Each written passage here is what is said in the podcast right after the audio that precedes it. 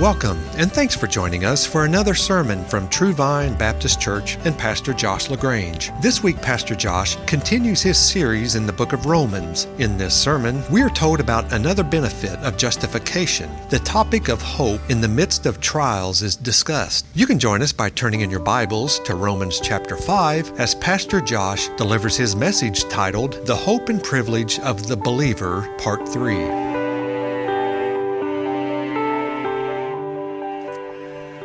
Romans chapter 5, we're, we're going to read this, and let me, let me kind of tell you what to look for. If you've been with us, it's helpful to have a reminder. If you've not been with us and don't know what we've been studying, through the book of Romans, God's laying out a logical argument here. First three chapters really emphasize heavily the fact that our sin has made us unclean before God, and you are not okay. You're not okay. You are in need. You need to be made right with God. You need your sins to be cleansed. Chapter 3 was all about here's what God has done to make a way for your sins to be cleansed, for us to be made right with God. The Bible word for that is justified. So when we say that, that's what that means. Justification is being made right with God. Chapter 4 then went into and showed here's how you get this. So you need it. God accomplished this through his son and the work on the cross. But now, how do I receive it? Chapter 4 is you receive it not by you going and being good and earning it because you can't be that good. You receive it by faith. God will give this as a gift when we turn to him, trusting in his son. Chapter 5 then very logically flows into here now. Here's what you get when you're right with God. We can't just rattle off and say, we get heaven, we get eternal life. But it's bigger than that.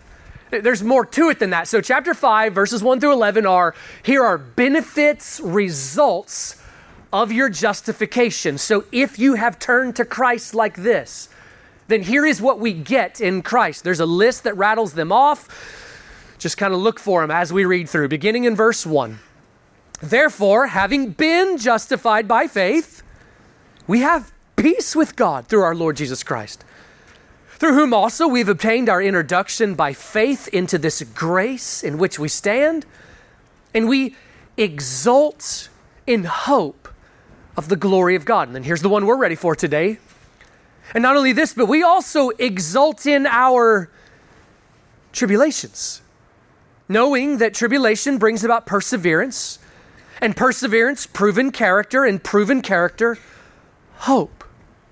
And hope does not disappoint because the love of God has been poured out within our hearts through the Holy Spirit who was given to us. For while we were still helpless, at the right time, Christ died for the ungodly.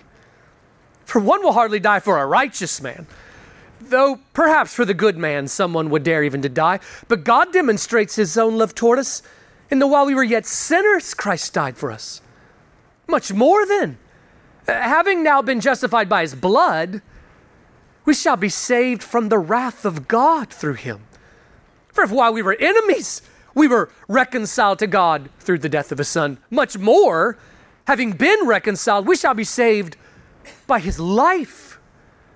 And not only this, but we also exult in God through our Lord Jesus Christ, through whom we have now received the reconciliation. Please bow with me. Oh Lord our God, in order to see, understand, and then most importantly, be changed by the truths that are here, we desperately need your grace. We don't even understand how much we need it. Your word tells us that unless your Holy Spirit shows up and He comes right now and gives help in mysterious ways that we don't fully understand, then there's just no good that's going to happen here. So we understand some of that, but God, we cry out and ask, please come now. Lord, your people, yours who have turned to Christ, we cry out to you and say, We want more of you. We want to know you and we want to glorify you.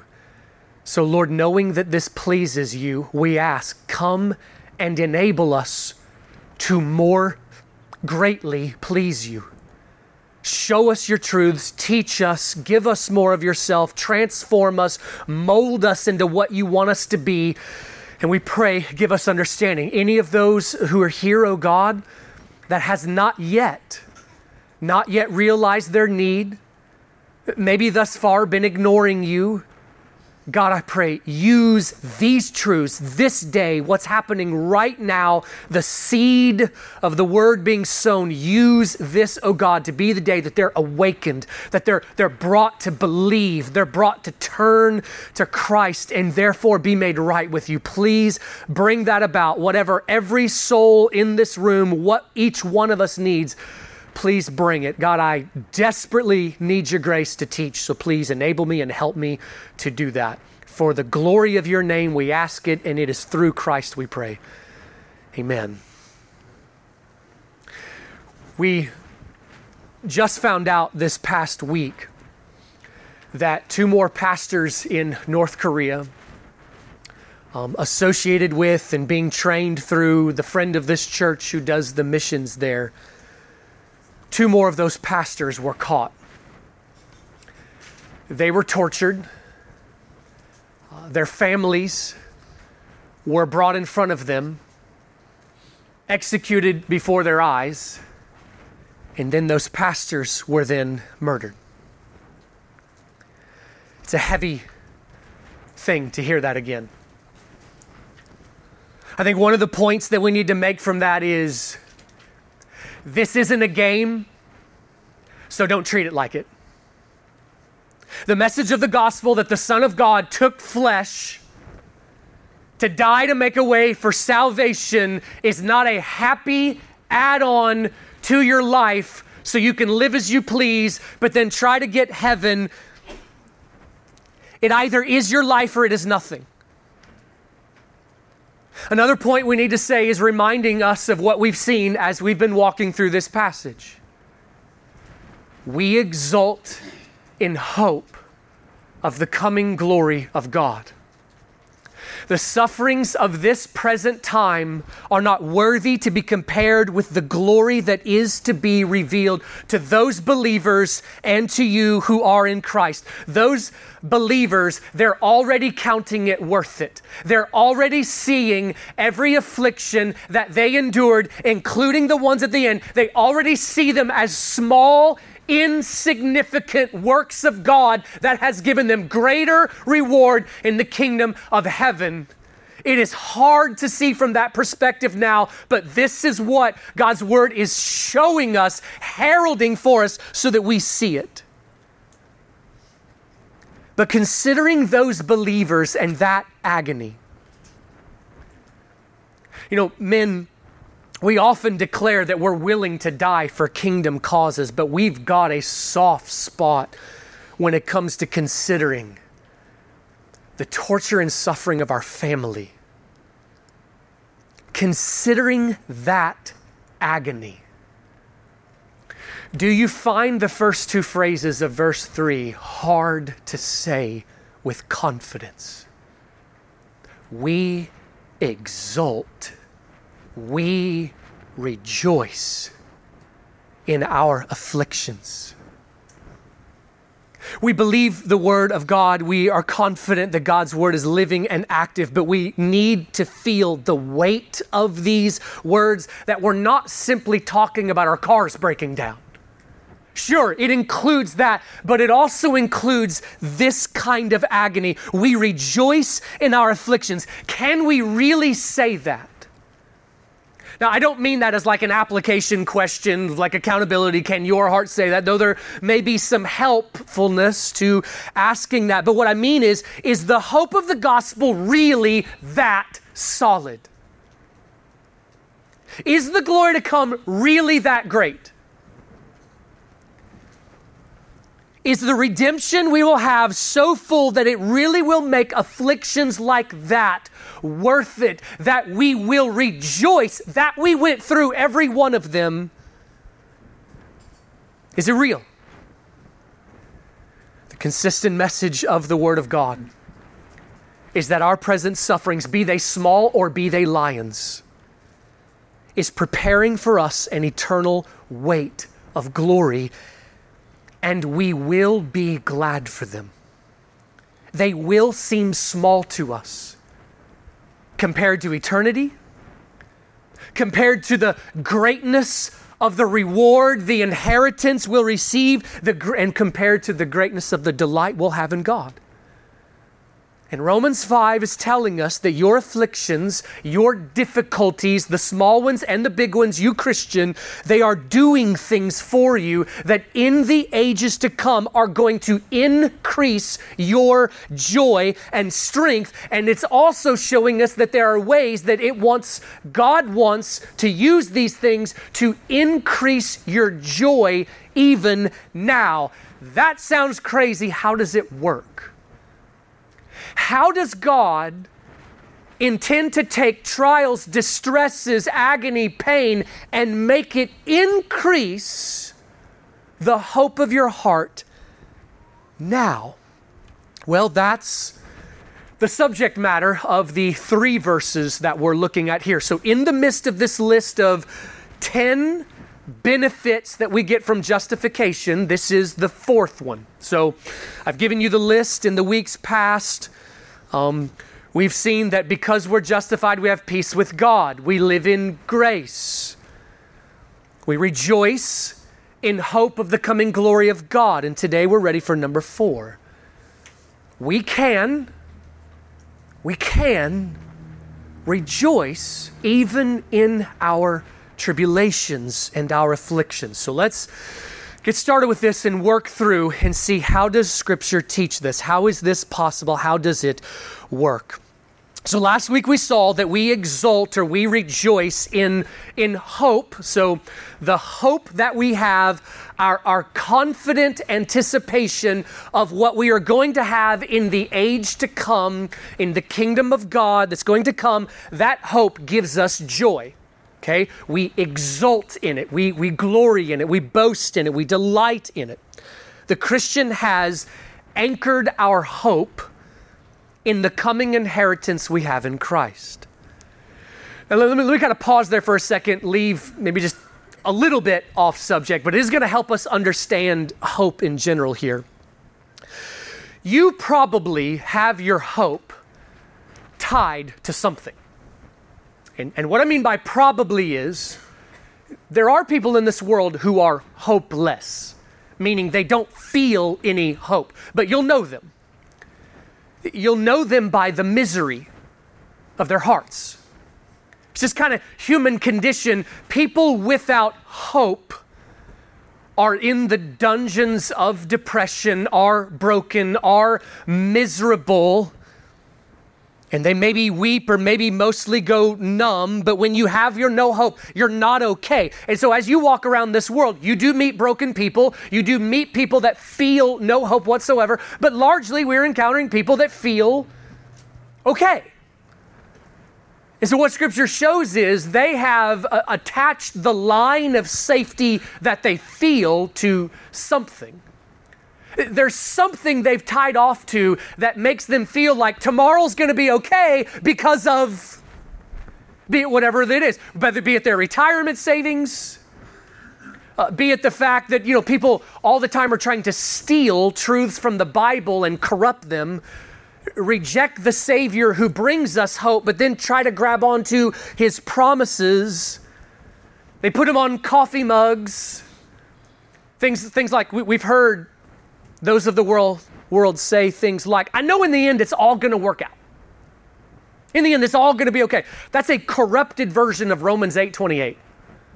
The promise that for the believer, God is working all things for good. I know that all things happen for a reason. That's trying to claim promises of God that only the Christian has. And so, those apart from Christ, listen, it's not going to be okay. I, I want to say this to you right now, and I, I, don't say this to try to be mean and things, but my, my job, okay, is, is to warn you. It's, it's to try to point you to the truths of the Bible. I don't say this to try to be cruel, but if you reject Christ, it's not going to be okay. You are in a hopeless situation, even if you feel okay. You've tied your line to something, and it ain't going to hold you. It's going to pull loose. If you attach your security to money, the day's gonna come that money fails you. May not be in this life. You could die rich, but you will stand before the living God and you cannot pay him off. If you tie your line off to corrupted versions of truths of the Bible while rejecting the salvation that the Savior says that you need, it's not going to hold you because you're going to stand before the living God. And so here's, here's, here's what the Bible says that that's doing to not have Christ but to feel secure and to tell yourself it's all going to be okay in the end, that's, that's what James 1 calls deluding yourself. It's feeling hope, but not actually having a hope. The believer in Christ, the justified Christian, has hope.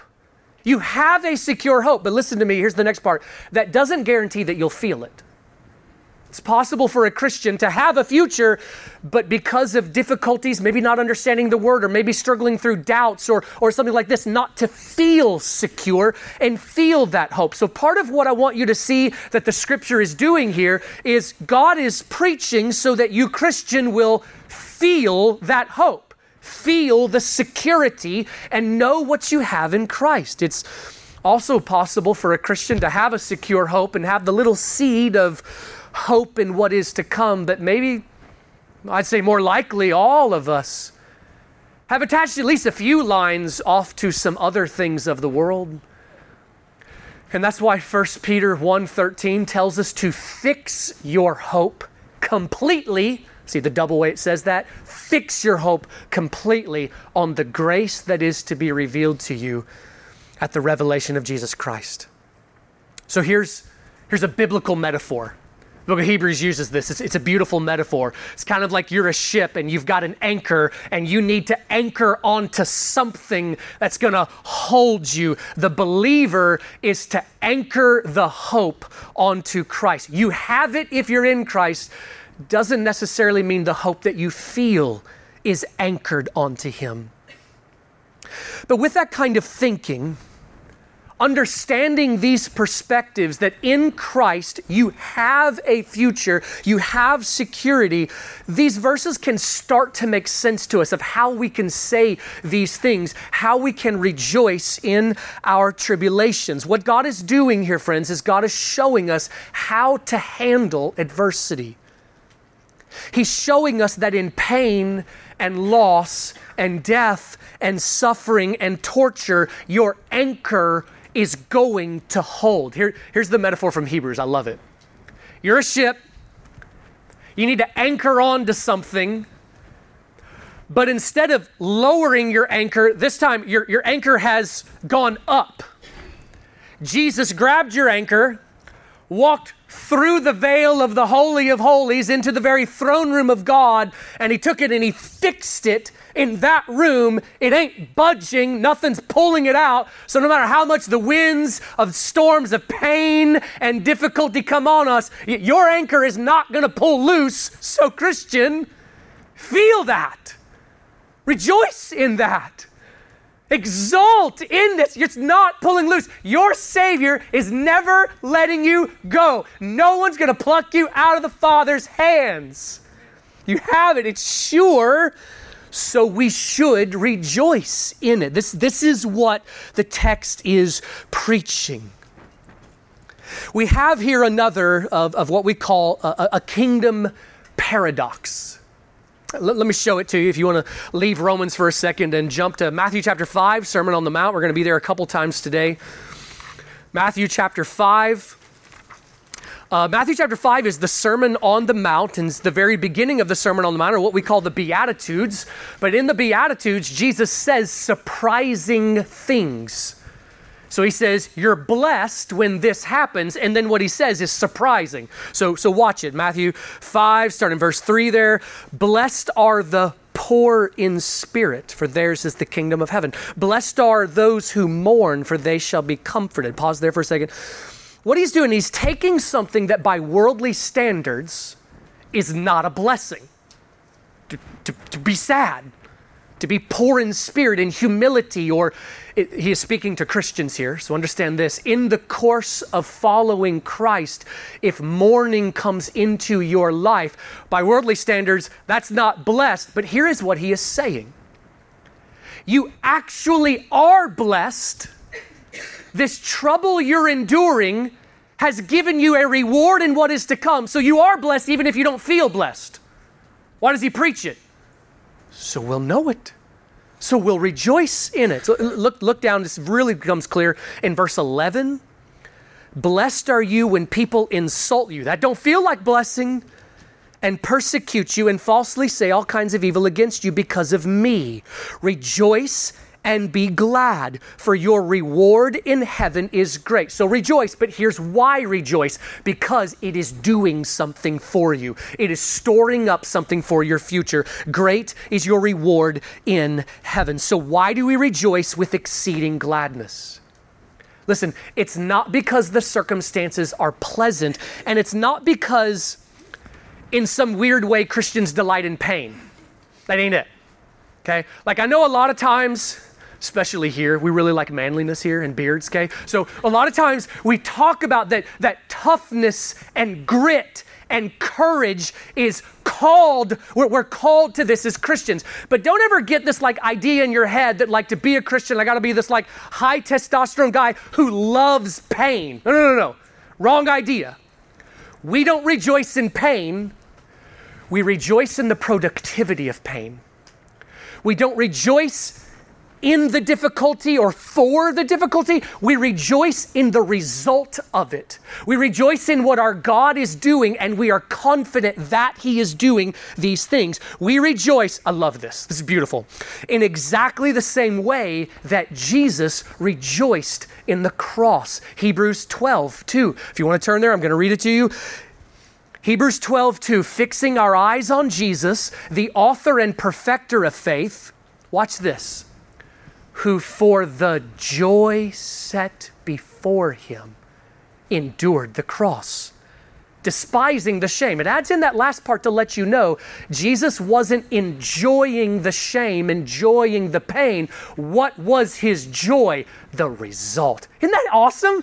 Another way we follow Christ, he says, Come follow me. Another way we follow him is Jesus exulted in his tribulations. There is a way we rejoice in our tribulations, not because of enjoyment of pain, but because of what the pain produced. We follow Jesus' footsteps when we do Romans 5 3. We can rejoice in earthly unpleasantness when it means heavenly goodness. And now he's going to start explaining how it works. So look at, look at the phrase here, verse 3. Let's, let's read through it again. And not only this, but we also exult in our tribulations, knowing. See that? How do you rejoice in your tribulations? You got to know. There are truths we have to know. The Holy Spirit wants to lead you Christians to a place where you can have joy, exult even in difficulties, but He's not going to do that by waving a magic wand and poof, there it happens. How does He work? He uses means. What is His means? Lots of them, but it's the Word. He takes the word, applies the word, uses the word, transforms us with the word. As we Christians have conversations with one another and we help each other see truths and apply truths to situations, the Holy Spirit is taking the word, applying it, and in knowing the truths, that's how we come to these things. So, knowing, here's what we know. He's going to start to show us how it happens. Tribulation brings about perseverance. I think that that's pretty obvious. Trials produce perseverance. Perseverance is when you keep pushing, you keep running even when you are tired. It's when you're weary, but you keep fighting. Giving up is the opposite of persevering. But the whole point of persevering, friends, is that it is hard. When life is easy and obeying Jesus has no cost, that's not perseverance. Okay, the theological term for that is gravy train. Okay, it's not perseverance, that's not steadfastness, that's not endurance. Perseverance is saying it's hard, but you keep going. Trials produce this. Now, let me say this by kind of a brief subpoint, but it is very much attached here because this is part of the subject matter of today. So, so hang with me. When we come to chapters six and eight, we are going to see some truths. I'm going to go ahead and tell you that I, I believe for some of you are going to have you unsettled. Maybe because of the way that salvation was explained to you, either wrongly or incompletely. But we are going to see chapters 6 and 8 and there are many other places in the Bible. Like this is this is a very common thing shown in the Bible show us that perseverance is required for the justified Christian. Now listen. God is at work in every justified Christian to see to it that sanctification and perseverance is going to happen. In Christ, you are His project. He's determined to do things in you. Salvation is His, Philippians 1.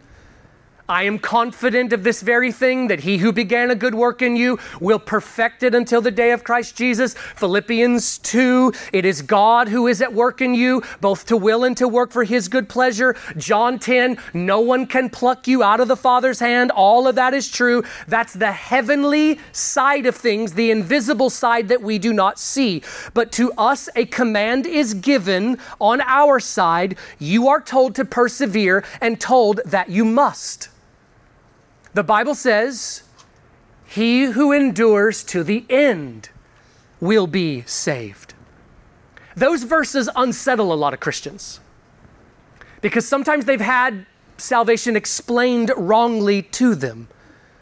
Sometimes there's that whole question of, well, hey, Pastor, what about once saved, always saved. Don't you believe that? Okay, well, well, well, listen, that is a biblical truth, but let me tell you that it is most often misunderstood and misapplied. A lot of times, what people mean when they say that phrase, once saved, always saved, here's what they mean walk the aisle, then you can live like hell and nothing matters. That's usually what is meant. So let me give you a different phrase. Okay, it's not as catchy. the justified Christian becomes the project of King Jesus and He will see to it that sanctification and perseverance happen, and you will be finally and fully saved in the end. It's not as catchy, doesn't fit on a coffee mug, but it is more biblically accurate, okay? So we have to, we have to comprehend what is a part of this the truly justified Christian will be finally saved. But when the Bible explains that, it includes the part in the middle where God is at work in us. And part of that work is endurance, persevering. Here's, here's another way of saying how do we know who the truly justified ones are? Who are the people of God? They're the ones persevering. The ones falling away, they showed they were never in Christ, not justified and then fell away. They were never truly right with God. Romans 8 is going to say, How do we know who the true sons and daughters of God are? They're the ones putting to death the deeds of the body. They show that they are the sons and daughters of God. You might say, Well, Pastor, what about the justified Christian who doesn't persevere and who doesn't increase? That's Bigfoot, Loch Ness Monster, and Lizard Man mythological creatures which do not exist. The justified Christian becomes a part of the project of God, and He is at work in us. But all of that is to say, I say all that to bring explanation. You are given a command to persevere and told that you must. We do so knowing that I can only do this by the power of God at work in me but I'm not going to sit my lazy butt on a spiritual couch and just throw out slogans as excuses. God causes us, tells us to grit our teeth and put our hand to the plow. We are commanded to persevere. So here was the point in saying all of that. Here's the conclusion you need perseverance. How do we get perseverance? Trials. Therefore, see the logical argument here? You need perseverance. You get perseverance through trials. Therefore, you and I, Christian, need trials. We need difficulty. God is using them for his purposes. All right, here's the next phrase. So we're kind of working our way down here.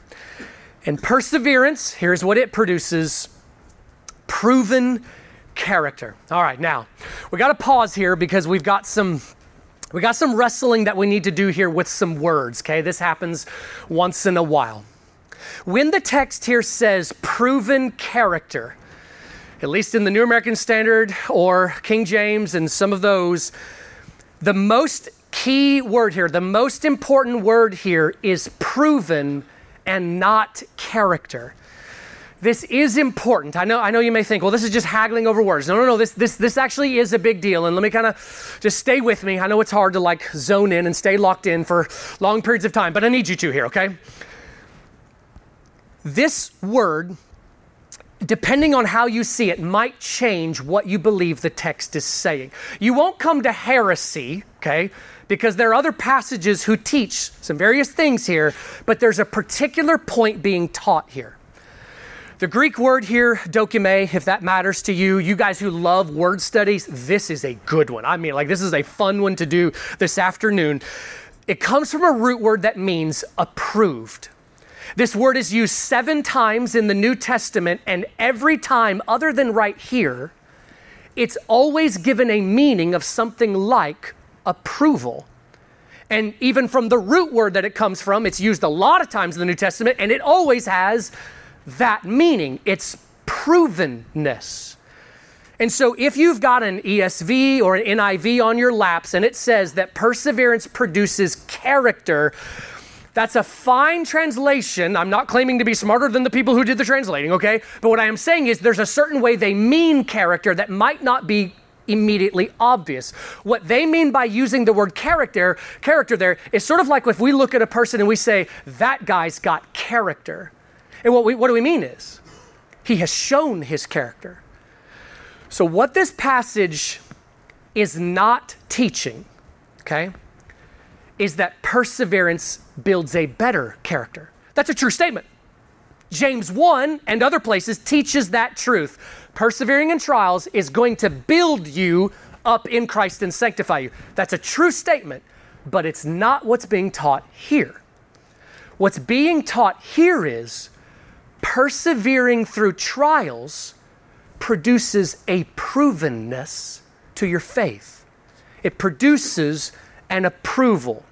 So, research some of that on your own. We're still going to look through some of the things. What's being taught here, let me show you some of these, is similar to a truth taught in 1 Peter chapter 1 verses 6 and 7. I invite you to look at it with me. I'm going to read it to you, but if you kind of see the words with your eyes, you'll know I'm not lying to you. 1 Peter 1 6 and 7 talking about your salvation. Okay, so watch this. In this you greatly rejoice. Sound familiar? It's what's happening in Romans 5, rejoicing in our salvation. Okay, so you rejoice in salvation, even though now, for a little while, if necessary, you have been distressed by various trials. Watch this, so that the proof of your faith. Guess what the word proof there is? Okay, that's our word from back in Romans 5. Being more precious than gold, which is parable, perishable, even though tested by fire may be found to result in praise and glory and honor at the revelation of Jesus Christ. All right, so what did he say trials do? When you endure through a trial, it is revealing something. It is revealing the kind of faith that you have. Do you have a faith like demons? Or do you have a faith like those who enter the kingdom of God? Trials reveal those things. Here's another verse that says something very similar. Uh, right before this, the book of James, James chapter 1, verse 12. I'll give you a moment to turn there. James 1 12. Same kind of thing. Part of what I'm trying to show you is there are more places that teach this exact same truth here. James 1:12, watch this. Blessed is a man who perseveres under trial. Huh, sounds familiar. For once he has been approved, guess what word? Okay? Once he has been approved, he will receive the crown of life which the Lord has promised to those who love him. That's what we're being shown here. Persevering through trial brings an approval of your faith. Let me, let me tell you another verse. Zechariah 13 9. You don't have to turn there. Let me, let me, let me just say it to you. Zechariah 13 9, God said this I will refine them like silver and test them like gold. So God says that when He sends His people through afflictions, here are two things that He is doing. There are probably 98 other things that God is doing, right? The Bible shows us many things that God is doing in trials, but here are two of them. He is purifying and He is testing. What Romans 5 is teaching is not the purifying part. That's James 1 and some other places. What Romans 5 is teaching is the testing part. It is revealing the quality of metal.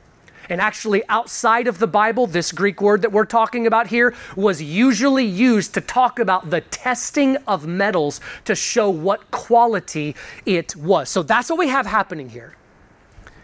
So, what's being taught here is that, Christian, when you go through a difficulty and you walk with Christ, nobody say anything about perfection. Don't judge yourself harsh, too harshly here. When you go through a trial, when you go through a difficulty, and you keep walking with Christ, there is faithfulness. You still want Him. You are still, you didn't give up. You still want Him. What that is doing is it's giving you a verification of your justification. It is authenticating your faith. Guys, think about it. This is exactly like when Jesus said, the fruits reveal the roots. Remember that? All this is doing is just taking that principle farther and deeper. How do you know if I have true faith in the roots? Look what comes out of the life. Look at the behavior, look at the words, and weigh it according to Scripture. So, trials have a way of really showing what's going on inside. But let me, let me kind of pause there for a second and also say this you won't understand why this is a big deal. If I, if I, say that trials give an authentication to your justification, you won't see that that's a big deal. And you might even have a confused kind of, well, who cares about that? You won't understand it unless you understand a truth that is even lower beneath that, a premise. And here it is you can be wrong about your evaluation of your relationship with God if you flippantly give it no thought.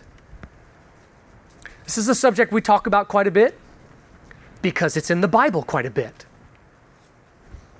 You can think you're right with God, but on the last day, the day of judgment, the day you stand before God, find that you are not actually justified, you just deluded yourself. Uh, let me take you to another passage. Let's go back to the Sermon on the Mount, Matthew 7. We, if you're a member here, then you know this passage by heart because we bring it up often. Matthew 7, this is Jesus ending the greatest sermon ever preached. This is how he brings it to conclusion. Matthew 7, verses 21 to 23. Follow along with me. Not everyone who says to me, Lord, Lord, will enter the kingdom of heaven but he who does the will of my Father who is in heaven will enter. By the way, Jesus did not just teach salvation by works there, but he is saying what Romans 5, Colossians 1, James 1, 1 Peter 1, Romans 8, and the whole book of Hebrews shows that your life is the verification of your faith. Many will say to me on that day, Lord, Lord, did we not? And then watch he gives some religious things that people might use as the proof that I'm saved. Did we not prophesy in your name? Did we not cast out demons in your name? And in your name perform many miracles. He says those are not proofs that you are justified. Those religious kinds of things. And then I will declare to them, I never knew you. Not you were justified and then you weren't good, so I kicked you out. No, no, no. I never knew you. You were never justified. Depart from me, you who practice lawlessness.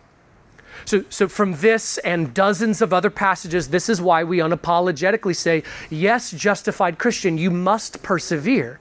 You must endure, not because your endurance saves you, but because it is showing, it is revealing your faith. One last verse from this section here, 2 Peter 1:10 says this: Therefore, brethren, be all the more diligent to make certain about his calling and choosing of you. Isn't it interesting that Peter wrote two books of the Bible, and in both of them, in the first chapter, he calls us to this? Not only does he say, make certain that you're truly in Christ, he says, be diligent to make certain that you are truly in Christ. All right, so how do we know? If it's possible to be deluded, then how do I know? Well, you don't make up your own rules for the game. You don't make up your own reasons for why you say, well, I know that I'm justified because when I prayed that first prayer, I cried, I meant it so hard. That's not a biblical reason. All of the passages that call us to warning, that tell us to work out our salvation with fear and trembling, all of the passages then show us here's how you know. Romans 5 is doing the same. Romans 5 is showing here's the authentication of your justification. When you persevere through a trial, you show a provenness. What Romans 5 is saying is that persevering through trials produces a provenness, and that provenness assures us I really am a partaker of this hope, and I know that I am. My faith has been tested, and I wasn't perfect through the testing. Man, I had to confess that sin and that sin and that sin, but I follow Christ and I see evidence of his work in my life increasing. I didn't fall away, I made it through. I wasn't one of the seeds from the thorny soil. Remember the parable? This is the perfect parable. Of course, Jesus told it. It's the perfect parable. The parable of the soils. The seed is the word of God. It's cast out just like it's being right now every time the word of God is taught, and it falls on different kinds of soils. You are all hearing the word of God in different ways. There's the hard soil, those who just don't give a rip. And then there's the, thor- the rocky soil, seed falls on it, springs up. Like this is the guy who hears the word and and things start to look like okay this this could happen. This guy might might really turn to christ. Like this is this is going to be good. But the sun comes out beats down and it obliterates away and he loses interest in christ. And then there's the thorny soil. The thorny soil is a particularly dangerous soil. It's the soil where the seed falls the plant sprouts, and man, there's a season of time where it looks good. This guy, this guy tells everybody he's a Christian. This guy gets baptized. This guy joins the church and maybe even starts serving in some ways. But then over time, those things like divided interest, the allure of money, the kids' sports, the popularity of the world, the just, ah, I just want to stay home and sleep in today. J- Jesus called it the desire for other things, causes that man to drift away. This is the almost Christian that the book of Hebrews talks about. This is the man who thinks he's justified but has not truly turned to Christ, and given time, he'll show it. And guys, let me, let me just tell you this is the thing we're constantly pleading with people as we begin to see people take those first steps of drifting away. We'll come to them and we'll, and we'll, we'll gently start the warning process and, and it starts going. And a lot of times those folks kind of respond with, come, Pastor, come on, you're never going to have to worry about me as though I'm on such a high spiritual plane, there's no danger whatsoever. And then oftentimes they respond with something like, that shows they think that falling away from Christ would mean I had to hate him or like offer my baby as an offering or something, something like really gross and awful. When don't you see, falling away is losing interest in Christ. The danger is the drifting that then comes where just no longer you care. This is what Scripture constantly warns us of. And also, watch this from Matthew 7 a person can lose interest in Christ while still attending church. Jesus never said church attendance is the guarantee that you're justified. I can tell you that drifting from church attendance and involvement in the church family is usually people's first step to falling away. But there are some who can keep up a delusion, wanting that reputation. You do realize there will be stadiums full of people in hell who at one time claimed faith in Christ. That's not my words and not my guess. Many will say to me on that day. And so it is an obstacle to your hope, the fear that you might be a deluded brother, a deluded Christian. So, how do you know? How do you know if your faith is a faith like demons or those who enter the kingdom? Here's, here's what scripture shows God wants to give you a gift. It's a gift that First Peter calls more precious than gold. He's not exaggerating, God doesn't do that. God wants to give you confirmation. He wants to give you a gift. He's doing 98 other things as well, but He wants your heart to have assurance. Do you understand that's what He's showing here? You, you Christian, you who are in Christ, regardless of where you are, how weak, how strong, He wants you to have assurance, and in your assurance, to have joy. Now, there's some other passages of the Bible where God is working to take away assurance from some people who don't actually have salvation. That's what Matthew 7 and other passages are. But here, and numerous passages, God is preaching so that you who are in Christ, you will have assurance, and that is a sweet, sweet, gift, and some of you know it very well because you've lived in the torment of obsessively worrying yourself about, am I actually saved? Some of you, I get it, you, you, you think this is crazy. You think all this talk about worrying over whether or not you're going to go to heaven, you think this is crazy because our culture has just hook, line, and sinker swallowed the rat poison of universalism. Universalism is the belief that everybody's fine. There's, there's, a, there's a, a different version of, of everybody who's nice is fine. There's a churchified version of it. Everybody goes to church. As long as you believe in something, you're fine. It's rat poison. You know why rats swallow rat poison? They, made it, they make it taste sweet.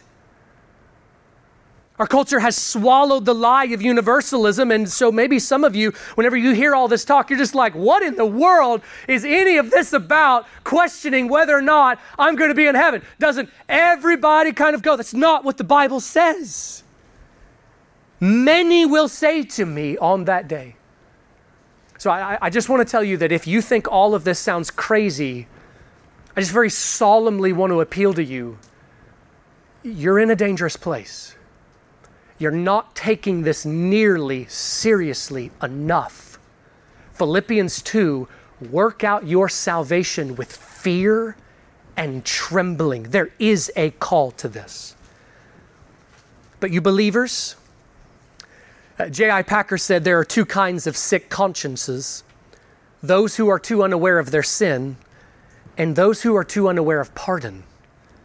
Some Christians have a disposition that they obsessively worry about their salvation and torment themselves. You are in company with some great believers of history. God doesn't want you to have it, but we understand how we get it. Jonathan Edwards, John Bunyan, we're reading Pilgrim's Progress, many of you in the church, drove himself mad. William Cowper drove himself crazy with this thought How do I really know if I'm there? Here's the answer God wants to give you the gift. Breathe some sweet air of hope in knowing that you are right with Him and your hope will increase. The sweetness and the strength of your hope will increase when you look and see the Bible tells me I can have confidence and it comes in this proven character, provenness produces hope. You go through difficulties and you walk with Christ. Nobody said anything about perfection, but you walk in faithfulness. you see evidence of His grace increasing in your life, Christian, breathe a sweet sigh of gratitude and long for your future glory. The fire is meant to reveal that you're not fake. And for you to know it, and in knowing it, to rejoice in hope.